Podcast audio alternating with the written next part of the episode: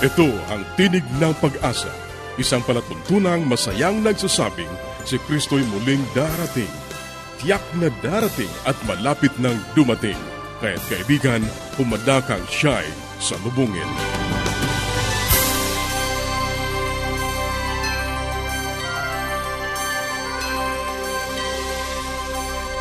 Binabati natin ang ating mga kaibigan at mga tagapakinig sa iba't ibang lugar na naaabot ng ating palatuntunan. Maraming salamat sa inyong patuloy na pagsubaybay. Ito pa rin ang Tinig ng Pag-asa, ang programang hatid sa inyo ng Adventist World Radio. Sa inyo na hindi pa nakatatanggap ng mga aklat at mga aralin sa Biblia na aming ipinamimigay, maaari pa rin po kayong makipag-ugnayan sa amin. Sumulat lamang sa Tinig ng Pag-asa, P.O. Box 401, Manila, Philippines. Tinig ng Pag-asa, P.O. Box 401, Manila, Philippines. O mag-email sa tinig at awr.org. Tinig at awr.org. Maaari ka rin mag-text sa Globe 0917-1742-777. 0917-1742-777. At sa Smart 0968-8536-607.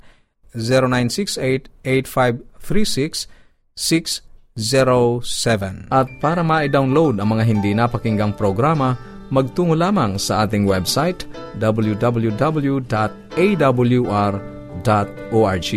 www.awr.org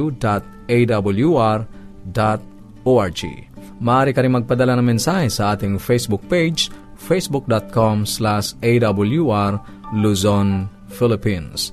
facebook.com slash awr Luzon, Philippines. Ang ating mga pag-uusapan ngayon, sa buhay pamilya, pagpapalago ng pagsasama.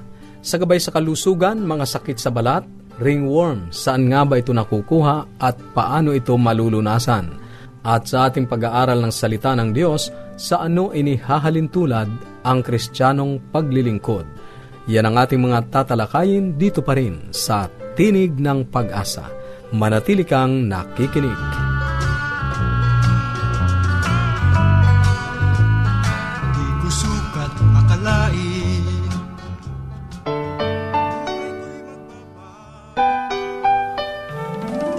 Tayong mga Pinoy, mataas ang pagpapahalaga sa pamilya. Walang hindi kagawin. Lahat kakayanin. Kahit buhay, itataya natin. Kahit anong hirap, kahit anong bigat. Wala yan, basta't para sa pamilya. Magandang araw na muli sa inyo mga minamahal. Ito po ang inyong lingkod, Pastor Solomon, sa Buhay Pamilya. Ang ating pong tatalakayan ngayon ay ang paglago ng inyong pagsasamahang mag-asawa. Sinabi po sa atin na ang katibayan ng lumalagong magandang pag-aasawa ay natutulad sa isang pagsamahan na ito ay naaayon sa buhay na nagtatalaga ng kanilang araw-araw na pamumuhay kasama ang Panginoon. Pero ang kailangan natin ngayong itutuloy ay yung devotional time. Mayroon tayong meditasyon o meditation.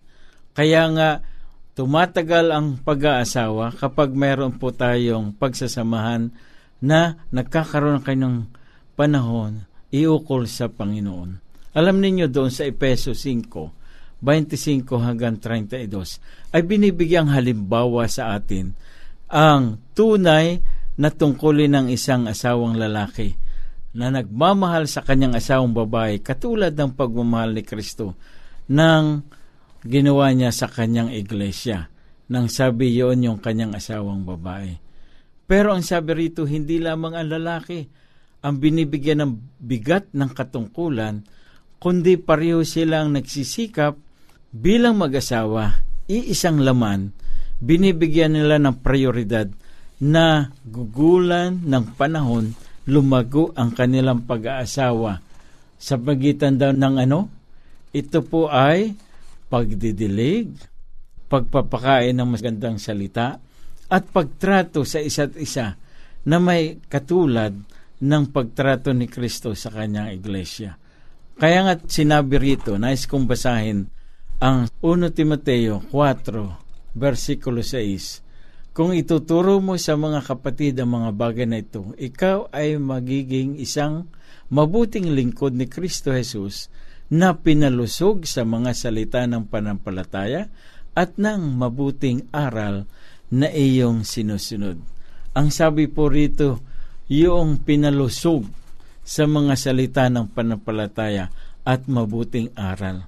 Kapag mahal mo ang iyong asawa, ang iyong gagawin ay yung pampalusog ng kanyang puso, di po ba?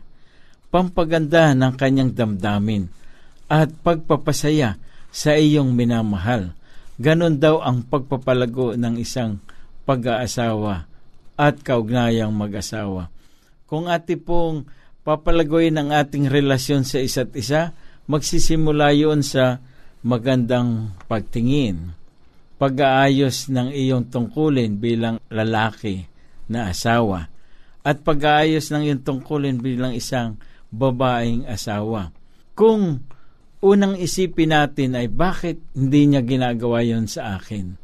Bakit hindi ko nakita ang mabuti sa aking asawa?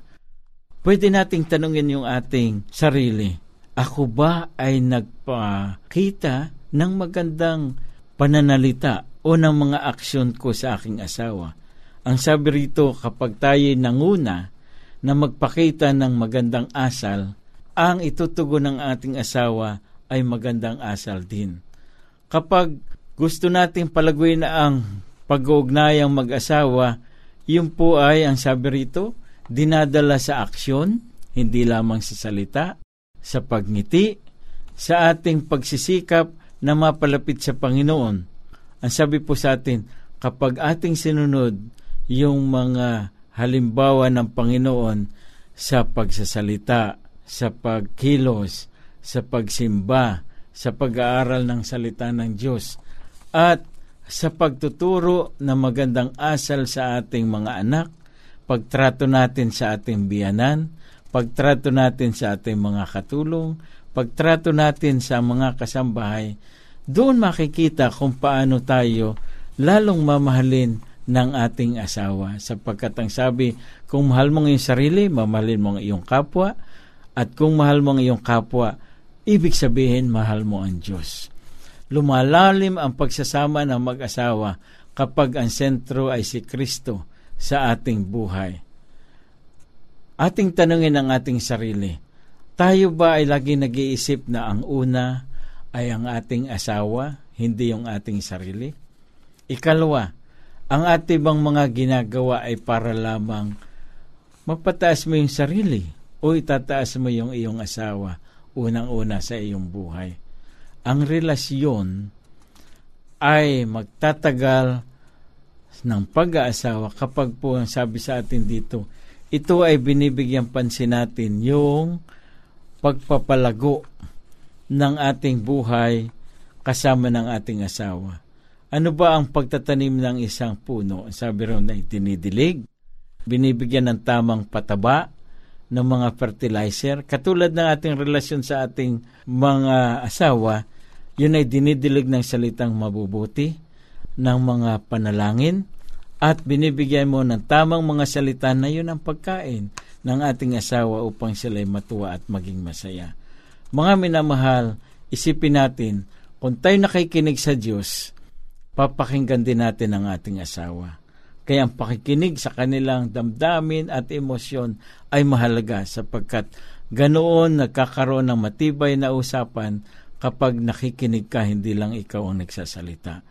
Katulad ng ating buhay kristyano, nakikinig tayo sa sinasabi ng Panginoon sa magitan ng Biblia, ang ating pag-aasawa, makikinig tayo sa sinasabi ng ating mahal sa buhay upang sa ganun makita nila na tayo ay nagpapahalaga, binibigyan natin sila ng importansya sa ating buhay. Mga minamahal, pagka gusto mong magkaroon ng buhay pamilyang masaya, isipin natin ang pag-ugnay sa Panginoon ang importante. Ito po ang inyong lingkod, Pastor Solomon Maligayang araw na muli sa inyong lahat.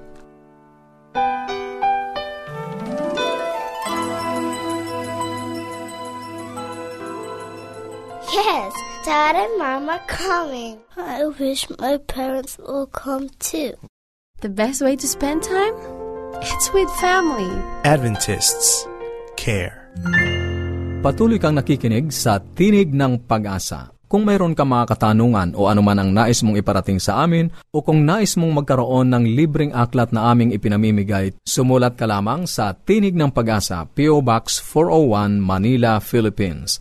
Tinig ng Pag-asa, PO Box 401, Manila, Philippines. O mag-email sa tinig at awr.org. Tinig at awr.org. Maaari ka rin mag-text sa Globe 0917-1742-777. 0917-1742-777. At sa Smart 0968-8536-607. 0968-8536-607. Susunod, ang gabay sa kalusugan.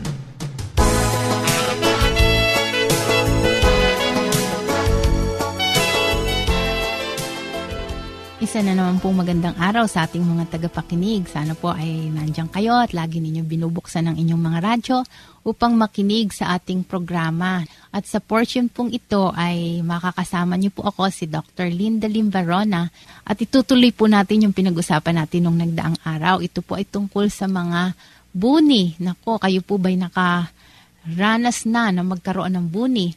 Alam po ninyo, yung sinabi ko nga, iba-ibang parte ng katawan ay naaapektuhan ng buni. Kung ito po ay sa ulo, ang tawag po dyan ay tinea capitis. Kung ito po ay sa bigote or sa balbas, ito po ay tinea barbae. Kung ito naman po ay sa katawan, sa hita, sa likod, sa dibdib, ito po ay tinea corporis. Kung ito naman po ay tumama sa inyong mga singit-singit, no? Yan sa ating mga underwear portion, ito ay tinatag na tinea cruris. Minsan sa ano, no, yung sa ating harapan, sa may buhok sa harapan ay pwede rin po yan. At kung ito naman ay tumama sa kamay, ay tinea manum. Dahil yung manum po ay hand yan. Kung sa paa ay tinea pedis. Ngayon, ang pinakakaraniwan po sa mga sakit sa balat na fungus ang dahilan ay ang paa po ang tinatamaan. Yan pong tinea pedis. Ano po ba yan? Yung buni or alipunga nating tinatawag. Nako, yung pong iba ay akala ay normal na parte na ng buhay ang magkaroon ng alipunga or yung pagbabakbak or pangangati ng balat sa paa, lalo-lalo na po dun sa singit. Alam niyo po ba kailangan gamutin yan dahil madalas yan po ang nagiging dahilan ng masamang amoy na nanggagaling sa paa. Yung pala, may infection dahil merong mga germs dyan na namumuhay. Lalo na po dito sa ating bansa ay mainit or dito sa portion ng Asia na to, tropical, lalo na ngayon summer. At may mga tao na mapawisin ang paa kaya dyan po tumatama ang infection, no? Bakit po yan nakukuha? Misan, isa lang po ang sapatos. Kailangan kung prone po tayo ay at least may pamalit tayo na sapatos at ang medyas ay cotton at araw-araw ay pinapalitan. At alam nyo, sabi nila minsan kahit limang buwan pala dun sa loob ng medyas or nalabhan na, ay nabubuhay pa rin ang infection. So, kailangan sa kumukulong tubig ang kasuutan, no? Except siguro yung may garter. Kung hindi man kumukulo ay yung mainit or ibilad to sa araw ng matagal para mamatay ang mga germs na yan, ano? At uh, ganun din po syempre yung sa mga damit or sa katawan. Ngayon, ito pong tinea capitis, yung sa ulo, sabi ko nga po, karaniwan sa mga kabataan, sa mga bata sa school, no? Yung mga school age children. At ito po ay pwede namang inuman ng antibiotic for fungus. Maski po itong sa parte ng katawan, pwede pong lagyan ng pamahid. Kung hindi makukuha ng pamahid or kung paulit-ulit ay may mga antifungal tablets po na pwedeng inumin. Ngunit marami rin pong pamahid sa balat na pwede pong magtanggal niyan. At importante nga po ay ang pag-iwas, ano, yung pong tinea manum, yung sa kamay, ay kadalasan po yan yun sa mga trabaho naman ay laging basa ang kamay, no? Lalo na po sa palengke, yung mga nagtitinda ng isda or nagtitinda ng gulay, nung lagi pong nabababad sa tubig ang kamay. O di kaya kung ang trabaho naman ninyo ay paglalaba, no? Basta yung pong laging ang kamayin nababasa, no? Yun po ay pwede ring pagbahayan. So, importante rin po yan natutuyuin. Ngayon, yung sa paa, sinabi ko po, kung kayo ay may tendency na mamawis ang inyong paa, ay lagi po ninyong gagamitan ng foot powder, no? Kung hindi man cornstarch, merong mga nabibili tayo sa mga department store or sa butika. Ipagtanong lang po niyo, ano po ba yung foot powder or yung pulbos para sa paa para hindi mabasa lagi, no? So, yan po ang pinaka-importante. At ang mga gamot po niyan ay syempre may mga local therapy po yung mga pamahid, no? Eh, yan po ay hihingi na lang ninyo sa mga nurse sa center o kaya sa doktor o kaya sa family physician nyo dahil marami po yan, ngunit madali po yung gamutin, ano? Ngayon, ang isa pa pong importante ay ang pagpapainit, papainitan yung mga gamit na nakokontak sa katawan ninyo na meron ito. Kung meron kayong hayop na alaga na pumapasok sa bahay, aso, pusa, kailangan din po ay alisin ninyo yan. Tsaka malinis, no? paliguan ang aso. Tsaka yung mga dumi nila kung saan saan lang nakakalat, pwede rin po yan na dalhin doon. So, yan po ang mga bagay no, sa tinya na dapat nating pag-usapan. At yan po ay sa ulo, yun din, ano, pagpunta natin sa barberya. Lalo-lalo na po, obserbahan po natin kung ano bang klase yung pinupuntahan nating parlor. Nako, eh, minsan nakatipid nga tayo ng mga 10 piso, 20 piso, ngunit makikita naman natin na ang gamit nila ay lahat ng parokyano ay iisa lang gamit ang ginagamit. No? Malaki pong chances niya na maglipat or yung pambalabal sa leeg, no? sa barberya. Pwede po yan na mailipat ang sakit. Kaya piliin din po natin yung mga barberia or parlor na nag-o-observe ng hygiene or ng kalinisan dahil importante o kaya magdala tayo ng sarili nating gamit lalo-lalo na kung prone tayo. So hanggang dito na lamang po tayo at uh, sana po meron kayong natutunan sa araw na to. Hanggang sa muli, wag po kayong magsasawa ng pakikinig. Paging Dr. Rodriguez, you're needed at room 321. Dr. Rodriguez, Mrs. Martinez, room 321, please. kailangan na po nating i-dialysis ang asawa ninyo.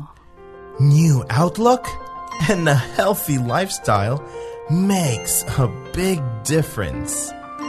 Adventists care. Ang inyong napakinggan ay ang bahaging gabay sa kalusugan at bago tayo dumako sa pag-aaral ng Biblia, muli ka naming inaanyayahan kaibigan na makipag-ugnayan sa amin. Anuman ang nais mong iparating, maaari kang mag-email sa tinig at awr.org. Tinig at awr.org o kaya ay mag-text sa Globe 0917-1742-777. 0917-1742-777 at sa Smart 0968-8536-607 0968-8536-607 O kaya ay magpadala ka ng mensahe sa ating Facebook page facebook.com slash awr Luzon, Philippines facebook.com slash awr Luzon, Philippines Dadako na tayo sa pag-aaral ng Biblia. Kumusta ka kaibigan? Muli na rito ang iyong kaibigan sa Himpapawid, Pastor Romeo Mangiliman. Tayo ay dadako sa ating pag-aaral sa mga salaysay na isinulat ni Dr. Martin Luther. Dadako tayo sa salaysay sa ika-78. Ang wika sa English ay ganito. Christian service in the spiritual life corresponds to exercise in the physical life. Ang paglilingkod kristyano sa spiritual na buhay ay katumbas ng ehersisyo sa physical na buhay. Na ang eroplano ni Kapitang Eddie Rickenbacker ay bumagsak sa Pasipiko noong ikalawang digmaang pandaigdig. Ang mga nakaligtas ay tumagal ng walang pagkain at tubig sa loob ng isang linggo. Isinulat ni Rickenbacker at ng kanyang tinyente, si James Whittaker, ang kanilang karanasan sa isang aklat na We Thought We Heard the Angels Sing. Isa sa kanila ay namatay sa hirap at ang ilan naman ay sandaling nagtalok kung kakainin nila o hindi ang kanlang katawan bago nila ililibing siya sa dagat. Ngunit ipagpahalimbawang bago na iligtas ang mga lalaki ay dumating akong sakay ng aking mabilis na bangka. Ang mga lubog na mata ng biktima ay nakatitig sa akin na nagtataka kung ako ay isa namang malikmata. Ngunit ako ay lumapit sa kanila at sinabi, Meron kayong suliranin. Mukhang hindi kayo malusog at nangangailangan ng ehersisyo. At sila ay tumagon, Ikaw ay nangangailangan ng higit pang utak. Matagal ko nang iniisip na ang paraan upang ang mga tao ay magkaroon ng pagkawili sa mga bagay na espiritual ay makisangkot sila sa pagsaksi at paglilingkod. Sa isang bagong parokya o distrito na aking pinaglingkuran, nagpatulong ako sa mga magagaling na kaanib ng iglesia upang ang bawat isa ay tumuktok ng mga pinto at mamigay ng mga babasahin o pag-aaral sa Biblia. Mga limang bahagda ng iglesia ang tumugon at tunay nagsikap na sumaksing ngunit ang totoo, ito ay naging isang kawalan. Ang katotohanan marami ang umalis upang huwag magkaroon ng dandaming sila ay nagkasala dahil sa hindi pakikisangkot. Kamangmangan na ang mga tao ay maghersisyo kung sila ay halos patay na. Kahangalan at tunay na walang saysay na paghersisyuhin ang mga hindi pa isinisilang. Kaya sinubukan ko namang ang ibang paraan Kapag ako ay nagpupunta sa isang bagong iglesia, ginagawa ko ang lahat ng maaaring gawin upang akitin ang mga tao na mawili sa mga bagay na espiritual. Sisimulan ko sa pagbibigay diin sa aking relasyon sa Diyos at sa mga bagay na may kinalaman sa pananampalataya at pagsuko at pagatagumpay. Ang tugon ay kahanga-hanga sa simula hanggang ito ay makarating sa karurukan at biglang maglalaho.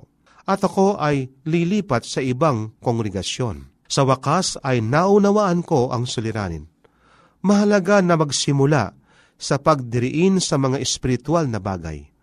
Ngunit yaon ay dapat sundin karakaraka ng pagibigay ng lakas ng loob sa mga tao na maging abala sa paglilingkod kay Kristo pananatili natin ang bagong buhay kay Kristo sa pamamagitan lamang ng pagabahagi nito at ang tanging bagay na magpapanatili ng pagabagong buhay ay simulan agad ang pagabahagi ng mabuting balita para sa iba.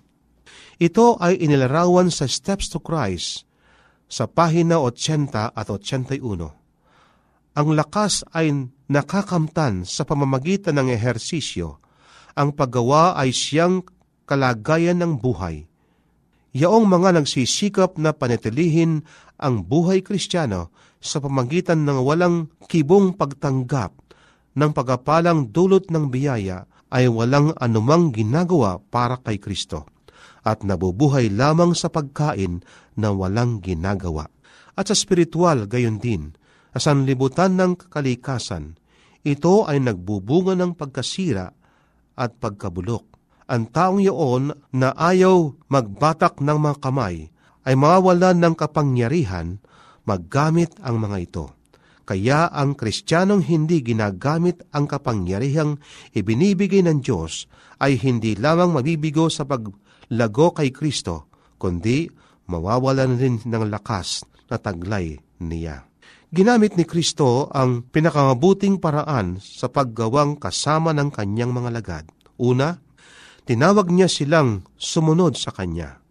Ito ay masumpungan natin sa Mateo 4.19. Pagkaraan ng ilang panahon, inutusan niya sila na humayo. Humayo kayo at turuan ang lahat ng bansa at bautismuhan sila sa pangalan ng Ama, ng Anak at ng Banal na Espiritu. San Mateo 28.19 sa pagtuturo lamang kung paano susunod sa Kanya at manatiling sumusunod sa Kanya ay saka lamang tayo handang umayo. Kaibigan, papaano ka maglilingkod o papaano ka lalabas upang ibigay ang pabalita para sa iba kung hindi mo naunawaan ang buhay ng iyong Panginoon. Pagka naranasan mo ang buhay ng iyong Panginoon, kung ano ang ginawa para sa iyo, pinatawad ka sa krus ng Kalbaryo. Ikaw ay kanyang inibig, bagamat hindi natin siya iniibig.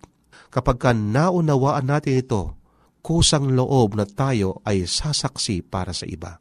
Kaibigan, ang ating pagsaksi para sa iba ito ang ating exercise sa ating espiritual na buhay.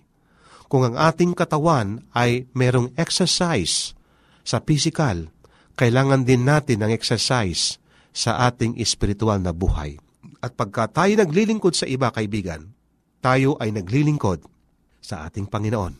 Sapagkat sinabi ng ating Panginoon, ang ginawa natin sa maliliit na kanyang mga anak, ating ginawa para sa Kanya. Kaibigan, nais ng Panginoon, ibahagi mo sa iba kung ano ang ginawa ng Panginoon para sa iyo. Maraming salamat sa iyong pakikinig. Sana'y nakinabang ka sa ating mga pag-aaral. Muli ka naming inaanyayahan na makipag-ugnayan sa amin sa anumang katanungang nais mong iparating, gayon din kung nagnanais kang magkaroon ng mga libreng aklat at mga aralin sa Biblia. Sumulat ka lamang sa Tinig ng Pag-asa, P.O. Box 401, Manila, Philippines. Tinig ng Pag-asa, P.O. Box 401, Manila, Philippines. Maaari ka rin mag-email sa tinig at awr.org.